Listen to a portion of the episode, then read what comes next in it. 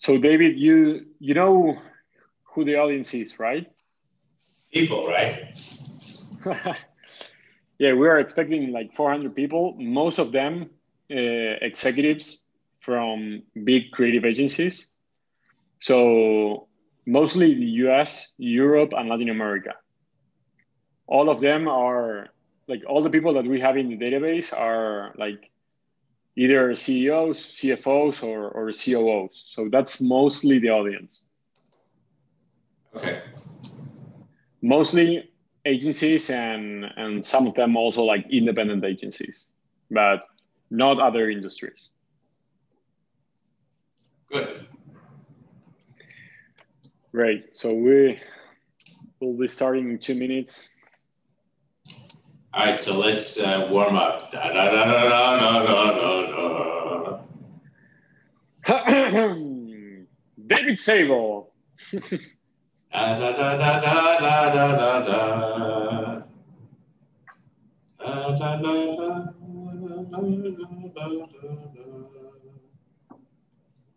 Boom, boom, boom, boom, boom, boom, boom, boom, boom. All good. All good.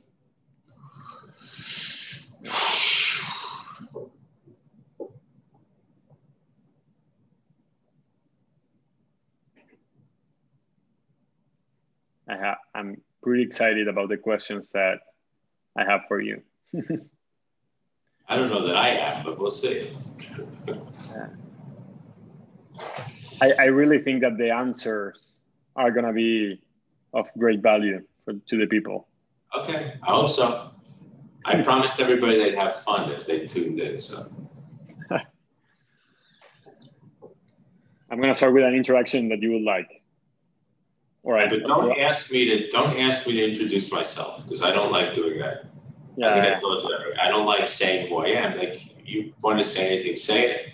I'm not talking anything specific about. It, you know. Right. If you ask me a question about something, I'll tell you.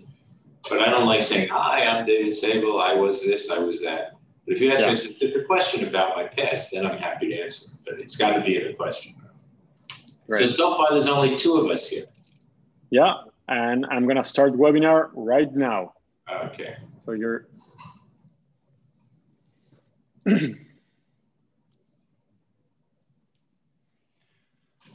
How is New York weather like, David?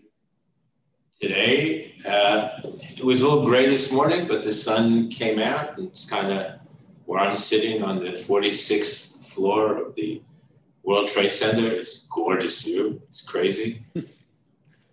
They have this view to. New York feels very much alive when you look out from up here. Yeah, I've been at your office. Uh, so, like, do you see um, New Jersey from there, from your office? You can see. Well, I'm in a different building, but you can see. I can see the Brooklyn Bridge. Where the way I'm looking out now, I see all the way north, so I can see all the way towards the Empire State Building and further I have the Hudson River on the left, and I can see the East River on the right and the Brooklyn Bridge. I mean, the view from where I am right now is spectacular. it's, yeah. absolutely, it's absolutely to die for. How, how's that? How's the building with uh, with like I mean COVID? A lot of people there. No, no, there are not a lot of people in the building. Um, the buildings have a very strong protocol uh, the Silversteins, who own the World Trade Center, have put in a very, very strong protocol in all the buildings. But also, these buildings were built with a very high capacity filtration system, yeah. anyways, pre COVID. So the truth is that the, the filtration, the air filtration in this building or in these buildings is probably the best in New York, anyways. So that's pretty cool. Um, the elevators, you know, again, when you're in an elevator that, you know, high rise like this, where the elevator is a high speed, the air that gets pushed through it makes it very safe. And even then, there's only you're only allowed five people in an elevator. But I have to tell you, I've, I haven't been in the elevator with anybody once. You know. I'm literally by myself. So, you know, it is a little it is a little strange when you're in a building this big and there's not so many people, but you know. Yeah. So we're in time, and we I can see people showing up. So we're gonna start, David. Uh, you know, there's a guy who who was born in Argentina, who who studied communications, and who always believed in in the power of storytelling, and also who always saw people like you as role models. That person is me. So thanks, thanks, David, for for having a moment with us. Well, Santi, the first thing I should do is say to you, maybe get a life or meet new people. hopefully, hopefully, I don't let you down. Yeah, but I mean, for the for the audience for sure, but also for me, this is a very special moment. So I'm I'm honored to I'm honored to to be talking with you. We've, we've you know we spent some time talking over the past few weeks, and um, I promised my friends who are listening and anybody else that we'd have fun. So let's do it. And also, I mean, I was telling you last time, uh, I'm impressed. Like you've been in the industry for more than 40 years uh, and after 40 years, having people saying great things about you, uh, admiring you that much, and all over the world. I mean, I I talked with Justin Thomas Copeland, DDB uh, new new CEO. I talked with Nino Goldberg um, in Argentina. Uh, I mean, a lot of people that consider yourself uh, a great mentor. So I mean, that's all what you can ask for after being a, a leader in the industry for for so long, right? Well, thank you. Yeah, look, I think that I think part of it is I've been lucky to know great people. You just mentioned two two of my favorite people in the world, two people that I've worked with um, in Europe, in Latin America. Justin and I work together all over the world. Uh, Nino, and he's just a very close friend, and, and, Nino is one of my close friends. So it's sort of not fair because you just happen to have met a couple of people who I'm really close to. But I would say that at the end of the day, all you have is all you have is your name, and you know I think there's nothing more important than than who you are and being who you are, and if you can make a if you can make a contribution to people that way I don't think there's anything better. Yeah, 100% agree. 100%. So, okay, everyone, here, as you already know, we have David Sable, former global CEO and chairman of Y&R, today VML Y&R, one of the world's leading global marketing communications companies, former vice chairman and COO at Wunderman, today Wunderman Thompson, where he helped transform the agency into one of the world's leading digital networks. So, welcome, David. Santi, again, it's great to be here with you. Great. So, David, first question we have for you What is the real business of advertising today? Considering that advertising investment has been cut in, in half over the last 10 years. So I believe that advertising is what it has always been.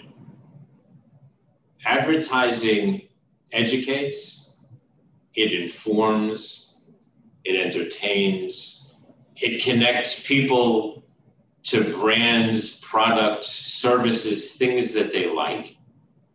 It teaches them how to use them what they're about. It creates image around them. It creates stories around them. And now also we're able to make it easy for them to buy. So advertising hasn't changed. In my view, in my belief, a thousand years from now, advertising will still be a business. And it might be telepathy that digital will be long gone and it'll be whatever is a thousand years from now but telling stories that connect people is never, ever going to go away as long as there's a human race. And so that's the core. Everything else is an enabler to that piece. And so the beauty of the world we live in today is that we have tremendous enablers. We have incredible ways to enable the story. We can enable interactivity in the story and let people create their own endings, like with Eko, for example, which is a great technology Walmart and others use. We can embed commerce into the story so you actually can stop it or even while it's going on, hit a button or press a number or whatever and actually buy it while the story is going. You can save this story and stop it and watch it later and back it up and go. It's incredible the tools that we have to, to enable our stories. But the truth is, at the end of the day, it's just a story. And my proof point to you, by the way, is that if you go back and, and read, and you can Google and or Bing, so all my Microsoft friends make note I said Bing in, in your honor. But if you go back and search, what did people believe like seven, eight years ago? So I remember somebody came to us from P&G after the Super Bowl um, a few years back and said and they had done this spot that was supposedly UGC, user generated, right? User generated content. And I remember this person from P&G standing in front of us and saying, "We're putting you all out of business." your business is dead because everything is going to be user generated. Well, as it turned out, the users who generated that story were freelancers. So it wasn't like two people, it wasn't like David and Santi sitting in their backyard and maybe were doctors or lawyers or window washers, it wouldn't make a difference, who had an idea and we put it together and we sent it. It was like two real guys, two busy people in our business who did a great had a great idea, put it together. The agency still had to produce it. The joke is that since then till today, the quality of general content has gotten so high. It's never been like this in the history of film, of video, of radio, of, of it's just never been this high. There's more money being spent on production today than ever before. And again, if you go back and search, in whichever type of search you like to do, and look at everybody thought that everything would be done not even in studio. You wouldn't need studios. Everything would be done in front of, you know, green screens or blue screens. It would all be computer generated. And instead, the numbers of productions that are being done on location, where the the attention to detail has never been like this, whether it's Downton Abbey or Mad Men, whether it's Game of Thrones or Money Heist, one of my one of my new favorites, whether it's Tehran, it is the it's crazy. And so think about it, people.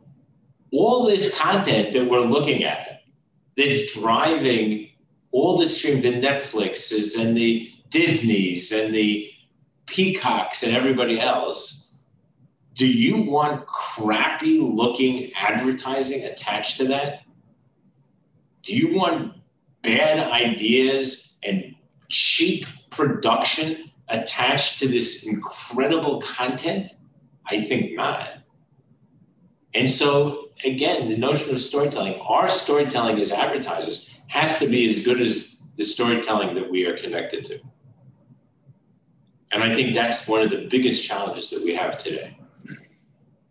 David, you're talking about peace, you're talking about uh, your title in today in LinkedIn is "Change the World."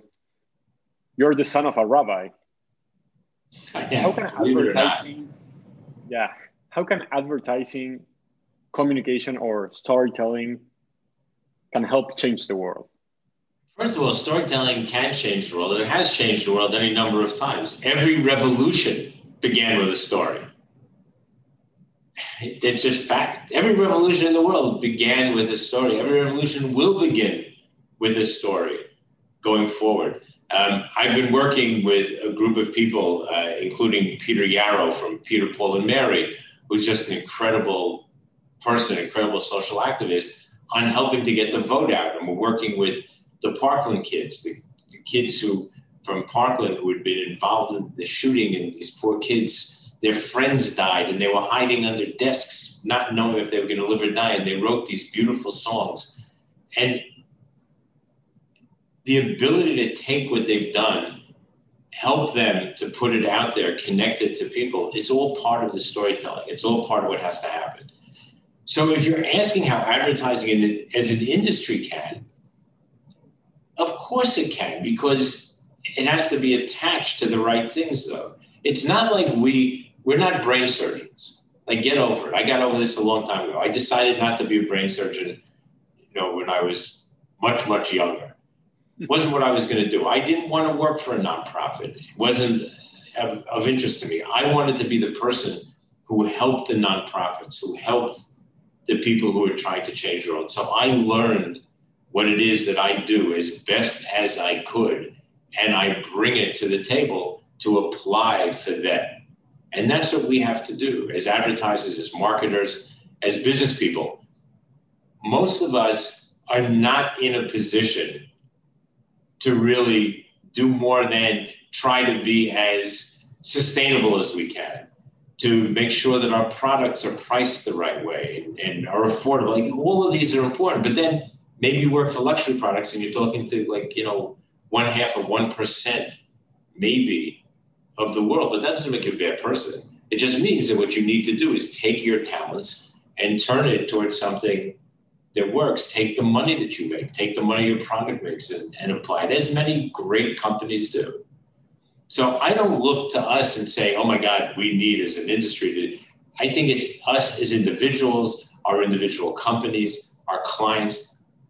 We just need to hook up with and help the people who are actually doing those things. You know, one of the, you know, the um, CEO Roundtable and others, the Business Roundtable, put out this whole notion a couple of years ago about how only purposeful companies will be profitable, which is great.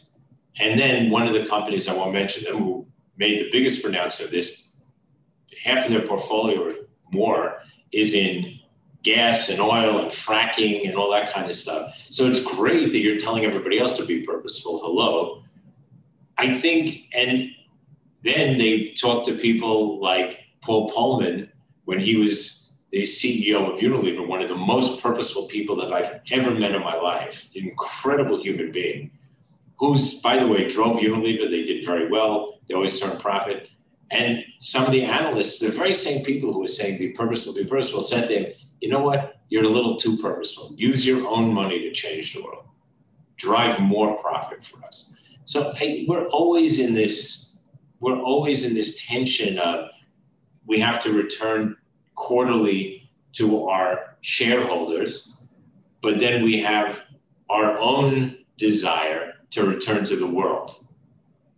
And so there's a ch- there's a tension, there's a challenge. So it, I think it's us as human beings who have to make that work. David, it's not secret that the advertising business has been losing value and the agencies are finding it increasingly difficult to charge the work they do, right? What changes you think need to be made in order to guarantee the profitability is necessary, mostly to offer future to the talent that makes life in the industry? So how do you how do you add value to what we do so that we get paid for what we should get paid for is really what you're saying. So let's just take a look back. Sadly, this industry devalued itself. I think some of our press devalued it, some of our leaders devalued it, and we got caught up in this notion that somehow this whole industry had only been about 60 second commercials and had no depth. It's a lot of crap. The fact of the matter is that if you go back 30 years or so to when I started in the business, agencies were the McKinsey of their time. CEOs of our clients called the CEOs of our agencies to help solve their problems. We helped create products. We opened markets. We helped move into new international, new global markets. We were culturally attuned. We helped through our other agencies when there were strikes or they had issues that, that needed to be dealt with. God forbid there were, were tragedies, we helped with that as well. We were the go tos. And sadly, we lost it. And we lost it because we became a commodity. We turned our media businesses into commodities. We became focused on our own profit, which we should be. We should always make profit, but we became too focused on profit so we stopped giving the kind of service that we used to give. So instead of bringing, instead of having the right senior people and being able to to really over service the client, and over service became a big word. We just sort of ended up with how many times have you heard, oh my God, they came and sold us with the A team and then they brought in the C team to manage the business. In fact, Santi, that's what a big piece of your business is about is helping agencies and their clients make sure that that doesn't happen so that there's good accountability for who and when and, and how much time we spend on, on business. And I think that that's very important. But that's what happened. And so over time, and then we went through this, we went through this um, roller coaster of CMOs changing all the time and constant pitching and holding companies coming after the same piece of business time and time again, and prices dropping, us, the industry dropping its prices, clients demanding to know not just like how much money the secretary was getting paid, but how many days of vacation she took so they could figure out the profitability. It's absurd. It's absurd. And I think that at some point, it's incumbent upon the agencies to make sure that, and I know that, that at WPP, this is a huge focus of, of Mark Read's, to have the right people with the right skill set, people who know data and who know about digital transformation, which is not digital marketing, but what are the problems that our clients are going through as they turn their systems into, into digital systems and how important that is for us. That we bring the right people, that we have the right solutions. But clients have to look too, clients have to understand that we have every right to make a profit, as they do. And that by pushing agencies not to make profit, they're not getting the best work and they're not getting the best thinking. You know, I, I was at a conference a couple of years ago and it was all about agency profits and black boxes and you know digital digital buying and programmatic buying and da da da da. da. And you know that that was a big issue in the industry. Mm-hmm. And the person who was talking on stage was a client, not of ours, from an insurance agency, and was really going after the industry oh my God, you people, you people, black box, black box, too much profit, too much profit.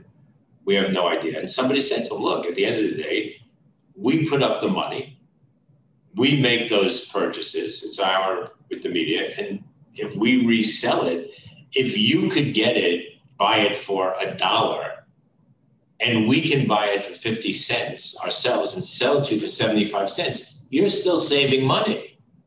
And this person said, Well, but you're doing it with my money. So I have every right to the 50 cents, not the 75 cent price. So I raised my hand. I said, Look, you know, I don't really know much about the insurance industry, but as I recall, it works through actuarial tables and ages and deaths and general numbers and algorithms, if you will. And as people come into your system, it changes. The more people come in, the more money they put in, the way their ages change and their conditions change, it changes the system. He said, Yes, exactly. He said, You understand that? I said, Great. So then it means that if I get a policy from you, every time somebody comes in and buys a policy, you're going to send me a note, right? That explains to me exactly how that just impacted my policy. And maybe it should lower my price maybe you should raise it. Maybe it doesn't touch it, but you're going to do that, right? Because you're not a black box. You're very transparent.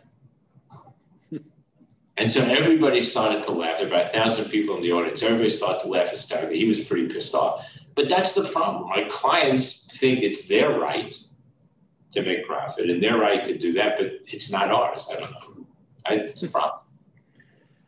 And David, you you've been through a lot of. Uh, I mean, you you explained all of this, but what do you think? What do you think are the changes that need to be made in order to? You said 30 years ago we started with this. Like, how do you think we can get back to those days?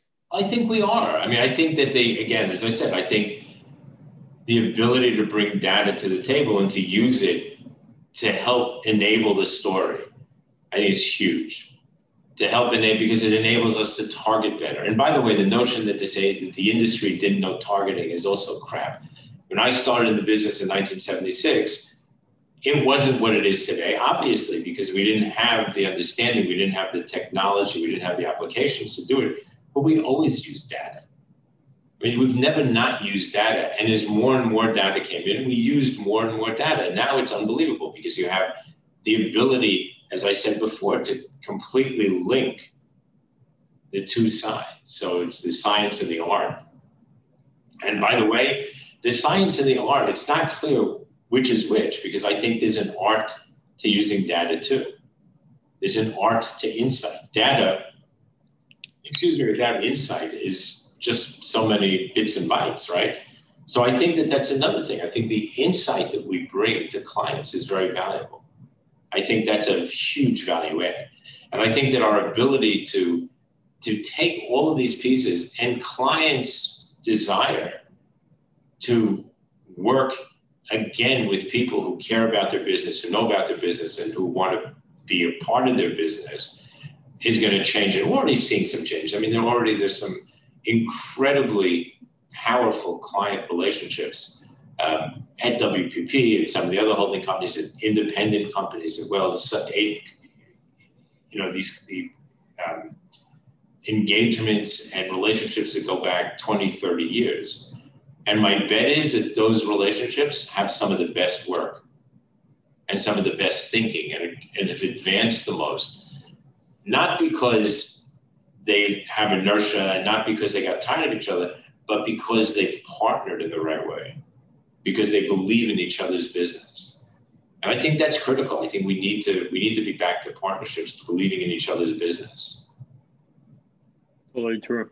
Let me do a parenthesis here, David. And by the way, I just want to say Santi, I think, yeah. again, products like yours are critical because the ability, the ability to track works both ways. Right? The ability to have accountability is really critical. And so I can be accountable to myself for my hours used and for how I use my people and for my for, for the usage, and I can be accountable to the client. I think that's amazing. So I think that when, when I think about it, I think that the ability to bring those tools to the table, that's the kind of data that makes the agencies more profitable, but it's also the kind of data that makes the whole relationship more profitable, just in terms of output. Thank you for those kind words. And for those who stay until the end, uh, David will be available to answer any of your questions. So please use the, the chat to start asking questions now. And if you're watching this through YouTube, uh, and if you're liking the video podcast, feel free to invite people to join us by sharing the link and also give a thumbs up here on YouTube. Um, David, and, and, we will spend the last 20 minutes of this conversation answering the questions that you that you guys uh, here. So, David, you were saying that 30 years ago, CEOs of your clients would call the agency before they call McKinsey. Would you say that consulting firms are winning this battle? And if I, I, forget about the word battle, right? But do you think consulting firms are winning clients to agencies? No. And why? So I think I think that it's a fear. I think the fear is greater than the reality. So look, McKinsey, I've worked with I've worked with all the consulting firms, right? And so when I was at Burson-Marsteller back in the day, we worked hand in hand with McKinsey. McKinsey would come into a client, clients would call McKinsey and say, We have a problem. We need to change, change management. We need we would come in as Burson-Marsteller and say, okay, it's great that McKinsey will look at the process, they'll look at the system, they'll tell you how to do it. But you're not going to be successful if you don't communicate that internally, if you don't communicate it externally, if you don't create the pathways for discussion, if you don't build the brand the right way. So we used to come in and had an incredible practice coming in behind McKinsey and doing that. It was great. McKinsey didn't do what we did. We didn't do what they did. And I think that what's happened over the past few years is everybody, the, everybody, as in the uh, consulting firms, think that they can do what we do. So they get paid a lot of money for their consulting side. And it allows them to basically give away some of what we do not all of it, but some of it. So, as you know, some of the consulting companies have bought not just digital companies, but they've bought creative companies. Mm-hmm. And their and their hope is that then they go in and they have this big engagement. They're getting paid a lot of money, so they have more available funds and more profit. They can use that as a way to get another very profitable big consulting contract and get you know, that lasts for a while. And so my view is they're throwing our work away. They're, they're using it to give away. Now that can't be very valuable. And it shouldn't be very valuable. And it's not what they do. So ultimately, when they have to start investing in that side of the business, investing in people, when they understand what it actually takes to get the work done, I think they're going to be in trouble. And so my view is we need to stay focused on what we do and what we do best and not get sidetracked by trying to fight them. You know, I, I look back in 2000 when I did my, um, for Wunderman, we did our first, you know, 2001 maybe, we did our very first five year strategic plan for WPP. And they asked me, to who was our competition. Already back then, we identified the consulting companies. So it's not new. 20 years ago, we knew that they wanted to be in our side of the business, particularly on the digital side. And so they've just been making investments to get there, but it's still our business. And I think that clients would still rather work with us. So I see you have a question. Coming from a mid-sized Marcom agency established in 1978 in Chicago, you are spot on. Oh, thank you for that. Ooh, thank you. Somebody, somebody with me. We gained clients from the big agency when they were pitching with the A team, they're bringing in the B team after when they can't. Totally agree with your perspective. Thanks for the conversation. No, thank you. And you know? Again, by the way, mid-sized agencies very quickly become large-size agencies, or in their pursuit of being large agencies, do the same thing. So it's it's something that we all need to pay attention. I'll, I'll tell you, one of my good friends has a wonderful um, agency in Brooklyn, one of the hot shops. And he told me that one of his biggest problems was that when they were smaller, somehow they managed to get things done with a small number of people. But as the budgets grew, somehow the relationship between people and budget didn't hold. I'm not talking about in absolute numbers. I'm just even saying in terms of percentages, it didn't hold. So the bigger the budgets, somehow the percentage of people grew. And it never made any sense to him. But that's what happens, right? And then that's when you're forced with the A team and the B team because you just don't have enough people and you don't have enough of those people to actually go to pitch and to run. So you're pitching, pitching, pitching, pitching, pitching, and running, running, running, running, running, but you're always a little bit behind. And so, you know, it's a challenge. Yeah. David, you know, I have a ton of questions for you, but I am seeing here in the Q and A that a lot of people are bringing in their questions. So I'll let people ask you because I think it's more valuable. Here, Daniel Axe says, um, how should agencies respond to the in-house trend that is enveloping both media buying and creative agencies and creative services? Right. So the truth is that literally since the day I came into the business, this notion of in-housing has gone through all of these it's, it's gone through through stages and phases and, and waves. And it's a problem. It's a growing problem again yet again. Here's the way i look at it. First of all we should embrace it. I've long believed that one of the things that we need to do is embed people at the client so that they're in the client's guts, they're walking the halls, they're part of the meetings that happen every single day. So it doesn't require a phone call or an email or a text or a WhatsApp or a Slack or whatever. I, I sometimes I lose track. Some you know some people are on so many different things. Like uh, like I slacked you this morning, but wait a second. I, I thought you were sending me, you know, um, it, it, it's crazy, right? Be there, be with the client, like listen. Obviously, COVID now, and you know, got my my mask. Notice it matches as colors. I got this is pretty crazy, right? Just shows you how nuts I am. I have, I have masks in every color. So this is the black mask, my Zorro mask for when I'm wearing black. If I was wearing blue today, I'd have like blue one. Anyways, masks aside, this this is pre-COVID, obviously. So the vetting in clients is really important. And I think that what happened is clients started looking and they said, okay, I have to have my own data. Clients need to have data centers, clearly. So they look at what we do and they say, well, I can do that. Now the truth is what we do with data is should be and is a little bit different than what they do. But somehow these things became conflated, and clients said, oh, I can do all the data. Once they had the data, they looked at programmatic buying and said, well, hell, I can do that too. And so they took that piece. And once they did the programmatic buying, now here's my view, right? Every company in the world has a limited amount of money to invest in its capital projects.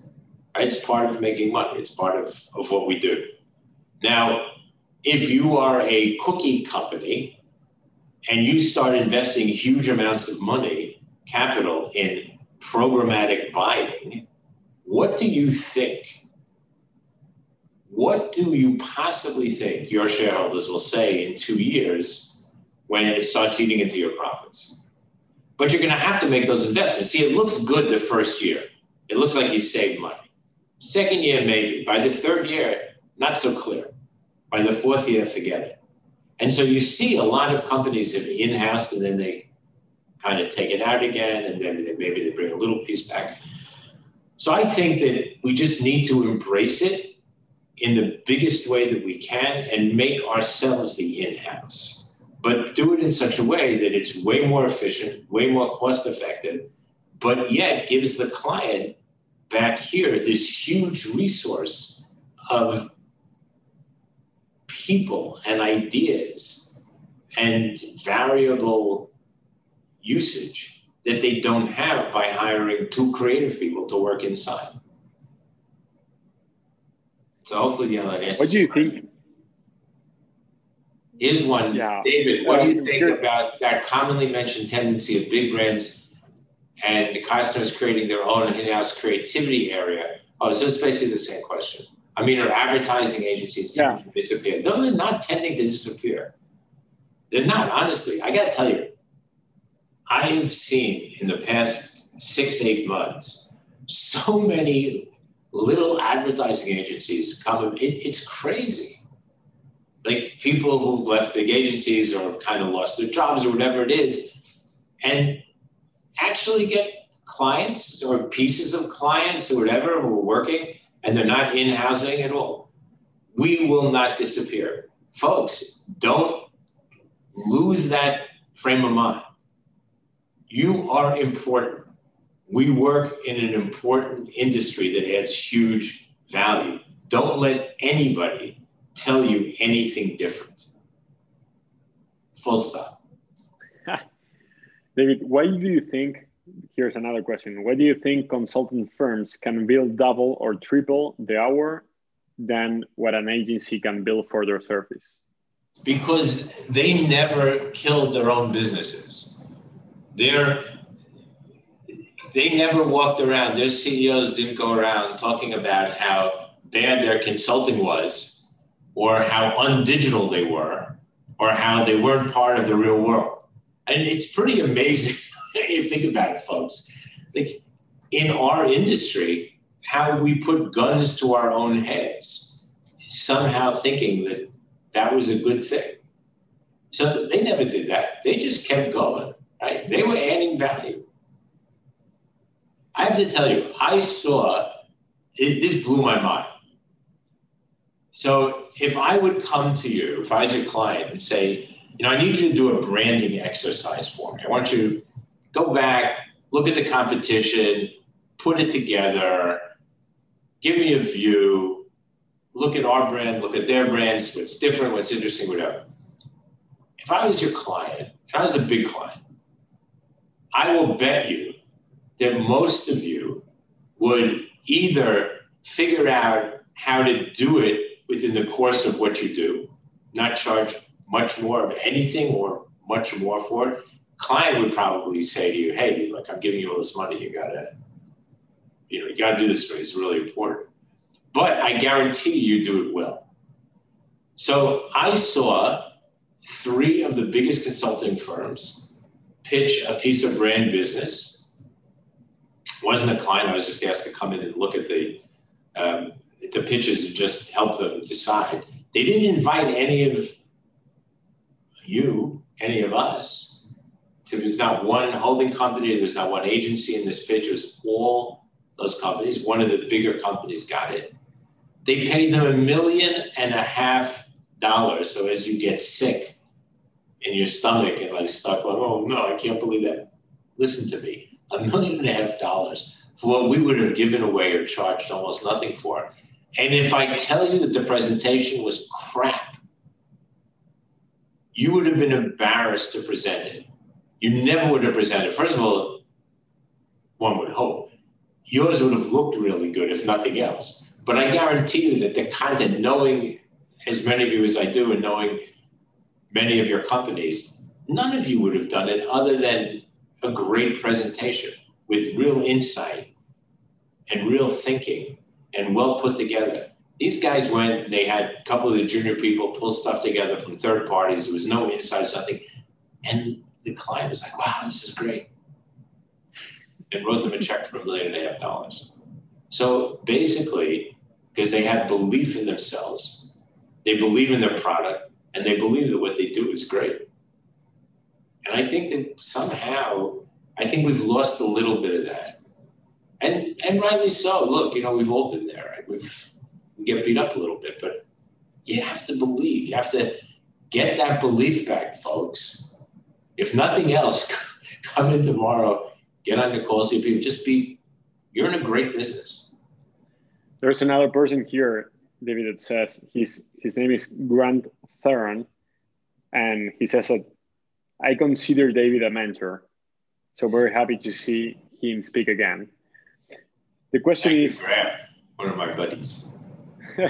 it is getting it is getting tougher to attract young talent who see the technology companies core facebook google tiktok etc as better options. What do you what is your advice to the industry to fix it, to fix this? So that's an interesting question. I've heard that before but can I tell you that I get literally 10 calls a week. And I say calls, it could be emails, it could be on LinkedIn, it could be through just somebody sending me an email or a text or a WhatsApp or whatever, asking me if I can help some young person get an interview or talk to them to help direct them. I think there are more people who want to get into marketing than ever before. And I think there are plenty of young people who want to come into our business. And I think, again, part of the problem is we keep telling them, like we keep saying, well, you're not coming in, they're all going to TikTok. No, they're not. See, there was a time that we thought that the people who went to those places were getting paid a lot more, they had way better working conditions. Not true anymore. Was true for a bit. It's totally not true anymore. And I think that young people learn more in a great agency than they will anyplace else because the eclectic nature of what they learn is so much greater. They learn about TikTok, but they also learn about other media and they learn how to create a story and they learn how to attach data and they learn how to match. It's completely different. So I think that there are plenty of young people who want to come into this industry, and I think we need to make it clear to them that this is a great industry to be in and that they will learn a lot and that they will grow in incredible ways that they won't necessarily grow at these other places. You know, we don't make people drink Kool-Aid. I think it's one of the great things about our industry. You know, look at look at some of these young people who go to the, the social media companies. I mean, look at the revolt going on at the social media companies. Hello. Like you notice that? Like the number of people who are leaving and the blogs and the chat rooms and the Reddits, everything, it's filled with just like, get me out of here. These people are nuts because they're expected to drink the Kool Aid. We don't drink Kool Aid. We have open eyes. That's what we do. And we know how to use the products better than anybody. And I think that's really critical. We don't just know how to use Facebook. We're not at Facebook and think Facebook is the cure all for everything. We also know how to use Reddit, and we also know also know how to use TikTok, and we also know how to use anything else that'll come to the table, whatever else comes. We will figure out how to use it. We'll be at the front line of usage, guaranteed. We always were. We were at the front line of print, of radio, of cinema, of television. Always. We lost it a little bit in the beginning, honestly, and I think this is also part of the problem because, you know, it's interesting. In the, in the early days of television, is before my time, but I don't think anybody ever walked into a, a, living room and said, "Oh my God, how did those people get in that box? That's technology. I, I can't touch that."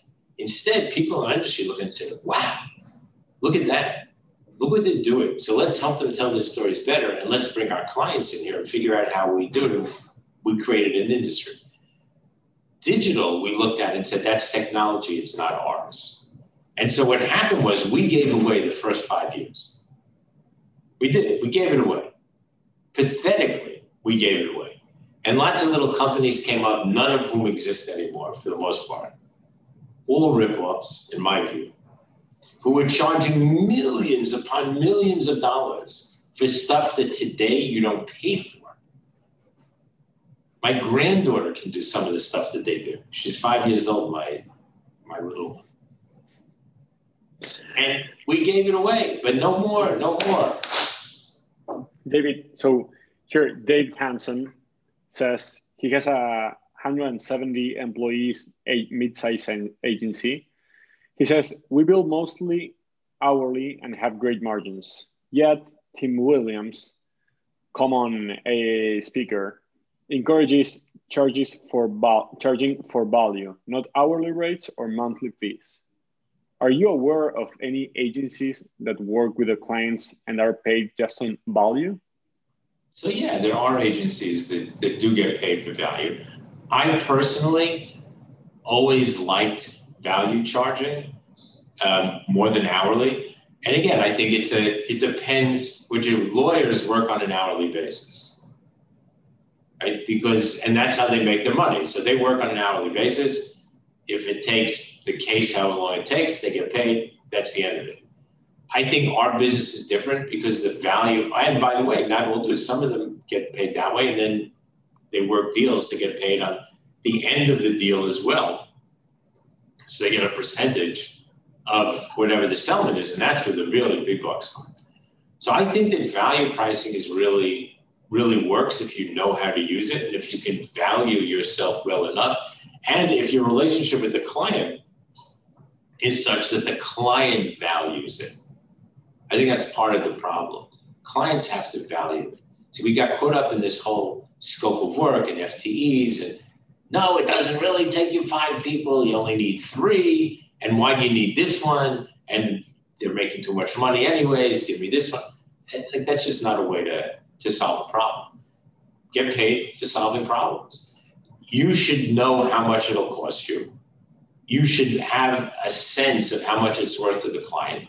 And if you can get value, if you can value price that, do it. Put a little bit of yourself at risk. I mean, I always believe that you put money at risk in these things, right? Get paid for what you do, which you should. Client gets paid for what they do. Get paid for what you do and put something at risk so that you get more value. But I think that's critical. I see here, Santi, a question. We all know that data is king, but did data usage kill a lot of the creative risk taking and the overall product delivery just dropped? No. I don't think that's, I, I don't agree with that. I think that in some cases, yes, it did impact it. And I think amongst people who thought that data is the driver and that what you attach to it is, it makes no difference. But those people kind of went away. I mean, it, it, it's, it just doesn't work. So I think that is critical, but I don't think that is king. I think the story, content is king. Data is the court. Data is the, without data, the king is sort of by themselves, right? So without data, your story, your content, the king is over here. But if you surround the king with data, with this incredible court, with the army, with the people who move, then the king is really powerful. That's the way to look at it. There is no conflict between data and creative. There should not be. I know there still exists, so you're right, but they're wrong. it's just fact. Data is not king. Data is the court. It's the enabler. Content is king. That's a great point of view, David. Thanks for that. And here, an anonymous attendee says, I have a boutique agency and having a hard time scaling my business because media, which has fueled so much revenue, has moved almost exclusively to media agencies. So now, what is the best way to scale? Investors, new offices, what makes sense today? So look, that's not a new story. That's a 20 year old story, and it continues to it continues to be true. My sense is like this. In my view, even back in my day, media buying was already becoming a commodity. And there were companies, it was a very famous company, I think they were the first maybe called Airtime. You can all go look it up. They basically did media buying and so they aggregated, they understood the, the power of the scale of dollar aggregation and got better rates or whatever. And so they made that a commodity. Planning is not a commodity. Planning is a value add. But channel planning, not just media planning, channel planning, where should I be? What should I do? And then how do I best allocate what I give to the buyers? That's where you should be putting your money and your time because I think that that's I wouldn't worry about that revenue's has been going forever. I'm not I'm less concerned about the meat and by the way, there's not that much revenue there. You know, when I started the business, it was all still commission based. And so it was great. You could staff your business any which way you wanted. You could make big parties. You could do all kinds of great things because that commission was was so good once the commission went away and everybody went to the same scope of work FTEs, there's not that much money there. Honestly, I mean, they, it's just not. Programmatic brought more money to the table for sure. But I think that think about things that, that add value. What adds value? What adds value is human intelligence. It's intel. It's not just churning numbers, it's understanding what they need. It's understanding what's important. It's understanding how to connect your story. You know, it's interesting. It was, um, I think it was JP Morgan Chase, were the first who came back and said, you know, this programmatic is great. I got 100,000 different sites I'm on in a day, but I'm attached to all kinds of bad content I don't want to be attached to. I need this rethought. And they went down to now 5,000 or less without any degradation. And now many people follow. So I think this notion of not just taking stuff that comes out of a pipe and saying, okay, my work is going to follow, but thinking about where should I be? Where should my content be? How do I how do I make those connections stronger and better? That's value add. That's where that's where you should be. That's what you should be thinking about. So I think this also answers the question of Yomara Arnold that says, how can we recover the value we lost as an industry? And I think that you, David, are are putting a lot of like energy and effort in, in, in telling the audience that is the power. Here's a good one. Santi, here's a good one from Pablo. Is the gig economy or the gig trend boosting the industry or hurting and how? So it's an interesting one. And I'll tell you, it's going to be the, uh, it's going to be part of, a, of another blog that I'm, I'm working on and I'm thinking about. So what is the gig economy? So first of all, in our industry, there's always been a gig economy. We call them freelancers. And as long as I remember, every agency that I ever knew used freelancers. And they used it because they never had enough people. When big crunches came, you couldn't go out and hire enough people to come in.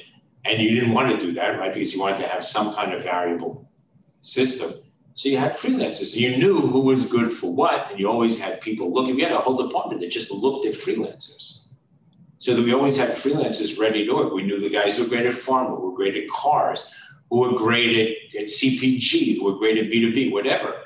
And you just said there's always that's always been there. That's always been there. So to me, what is this notion of the gig economy? So what's happened? So because of Uber, we talk about a gig economy. I got to tell you, my friends who drove taxis when we were younger didn't become professional taxi drivers. They were part of the gig economy. It's we've created this thing called the gig economy because it's driven crazy valuations for some companies. But it's not clear to me. So it's a gig economy because those poor people don't have any safety net. They don't get social services. They don't get social benefits from their companies. And they're all revolting because nobody wants to live that way. And so those companies get huge, crazy valuations because they say, oh, wow, it's the gig economy. This is what's happening in the digital world. Crap, those people have always been there. It's just that we never allowed them to, to lose the social net. Now we have. So I don't think that the gig economy is hurting us. I think the gig economy has always been a part of what we've done. And I think you need to understand how to best use freelancers and what to do with them. In fact, the um, New York Festival Awards have the Bowery Awards, which are going to be coming out soon. Um, I think they, they just closed them, maybe the, the entrance, about a ton of entrants, which is really about those people because those people haven't had their own, the, the freelancers, the independent workers, if you will, the gig economy today. They haven't had their own recognition. So now they have something called the Bowery Award, which, which is going to be their own recognition. And I pay big attention to that because I think it's important. So, David, we have five minutes left, and these five minutes are for you. What do you want to tell people about the industry, about yourself, about storytelling, about communications? Any anything? Let me just let me yeah. Thank you, son. I I think we've said enough about that. I, I, think I see there's one last anonymous time attendee, just a quick one. Best way to differentiate from other agencies and not be a commodity. Thought leadership, owning tech.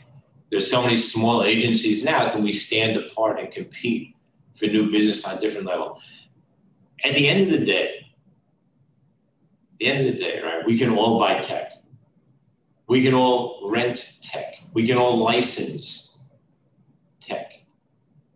just the way it is. We didn't own printing presses back in the day it was only print. You went and used the best presses that there were, right? That's how we, but what did you do? You made the best work. That is how you differentiate yourself. Have better insight,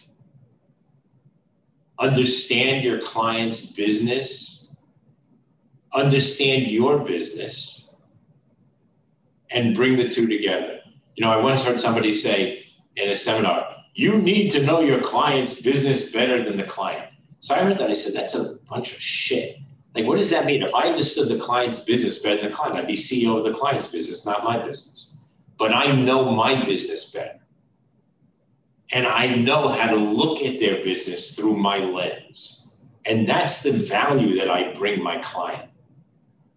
And if I can do that and marry those two things, that's where the magic happens. So that's important for that. But let me just say uh, just a couple of words in closing and just about life and just sort of like reflecting on on what I think are important, just some things maybe for you to think about. You know, we're in a we're in a bad time. We're in the time of the plague of 2020. And some people, and rightly so, have been locked up at home and it's hurt their mental health and the despair. I think we've we've reached this place where finally the the notion of having so many friends but not really being connected because we somehow mistook the digital friends for real friends is I think has come home to roost. Because I always said that the only friend you have is the person who picks you up at the airport in the middle of the night. That's how you know your friends are. And I think we found that. Our friends were the people who came, brought us chicken soup when we were sick, and called us on the phone, used their cell phones and not scheduled Zooms to see how we were, and who really cared. And I think that, that what you need to do is go back and start reaching out to people. I'm a hugger, and so it's hard for me because you can't hug people anymore, and you, we can't show our, we can't be in that kind of close proximity, but you can talk to people, and you can do things beyond the Zoom call and you can get one to one and just say, How are you? What are you doing? How can I help you? Let's just talk. There's nothing more valuable. There's somebody asked me in a call a few weeks ago, How did you balance your life? You're so involved in nonprofits and in the industry and in the companies and with clients and your children. Like, how did you do it? And I said, you know, I did it because I don't believe there's balance. They said, what are you talking about? Like, you're known for, for believing in people and balance. I said, no, no, no. If you spend your life thinking about, okay, I'm going to give you 20% and I'm going to give you 30, and so that leaves me 50, but I'll give of that 50, 10, you'll go nuts and you will accomplish zero, nothing. Instead, you have to give 100% to every single thing that you do. And yes, I get it that it can add up to 500%. It's just the way it is. Everything you do has to be 100%. It makes no difference. 100%. Years ago, when I started traveling, I started traveling back in the 80s. There weren't many people who traveled around the world, certainly not in our company. And there were no cell phones. There was no email in the beginning. And there was often I went if I couldn't find a way to get to the AT&T international operator, which was in some countries. I might go three days without talking to my wife and kids, and she had no way of knowing where I was. I was in Indonesia during a coup. I was in the Philippines during a coup. No way to call out, no way to be in touch. But that's what I did. And my wife said to me, you know, you really, you, the breadwinner, is just the way it worked out.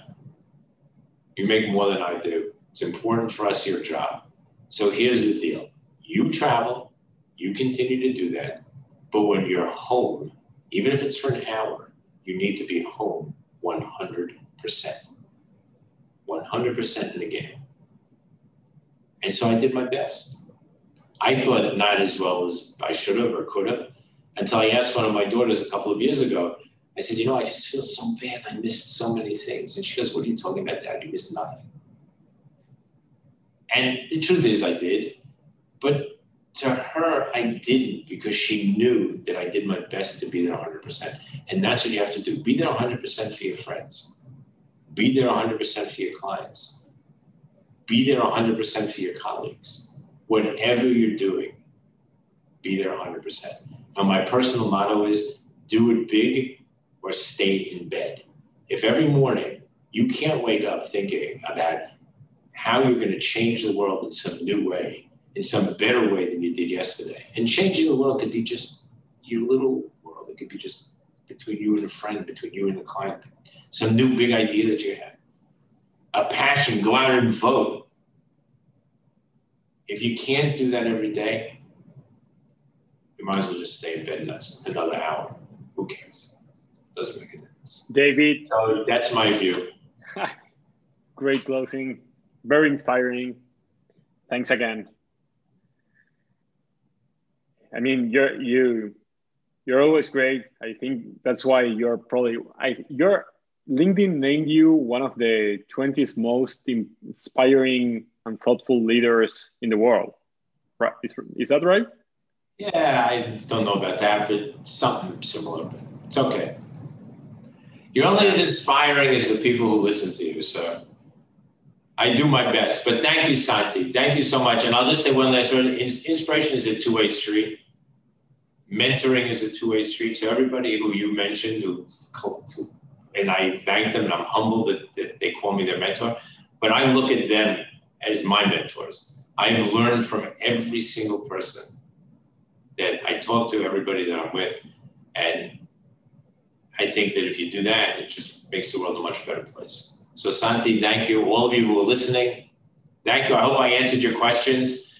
And if I didn't, feel free to contact me and I'll try to do better and uh, do it bigger, stay in bed. Yeah. Thank you, David. It has been great. And thanks everyone for joining us. You can find this afterwards in different social media link uh, and, and YouTube as well. Thank, Thank you. you. Bye bye.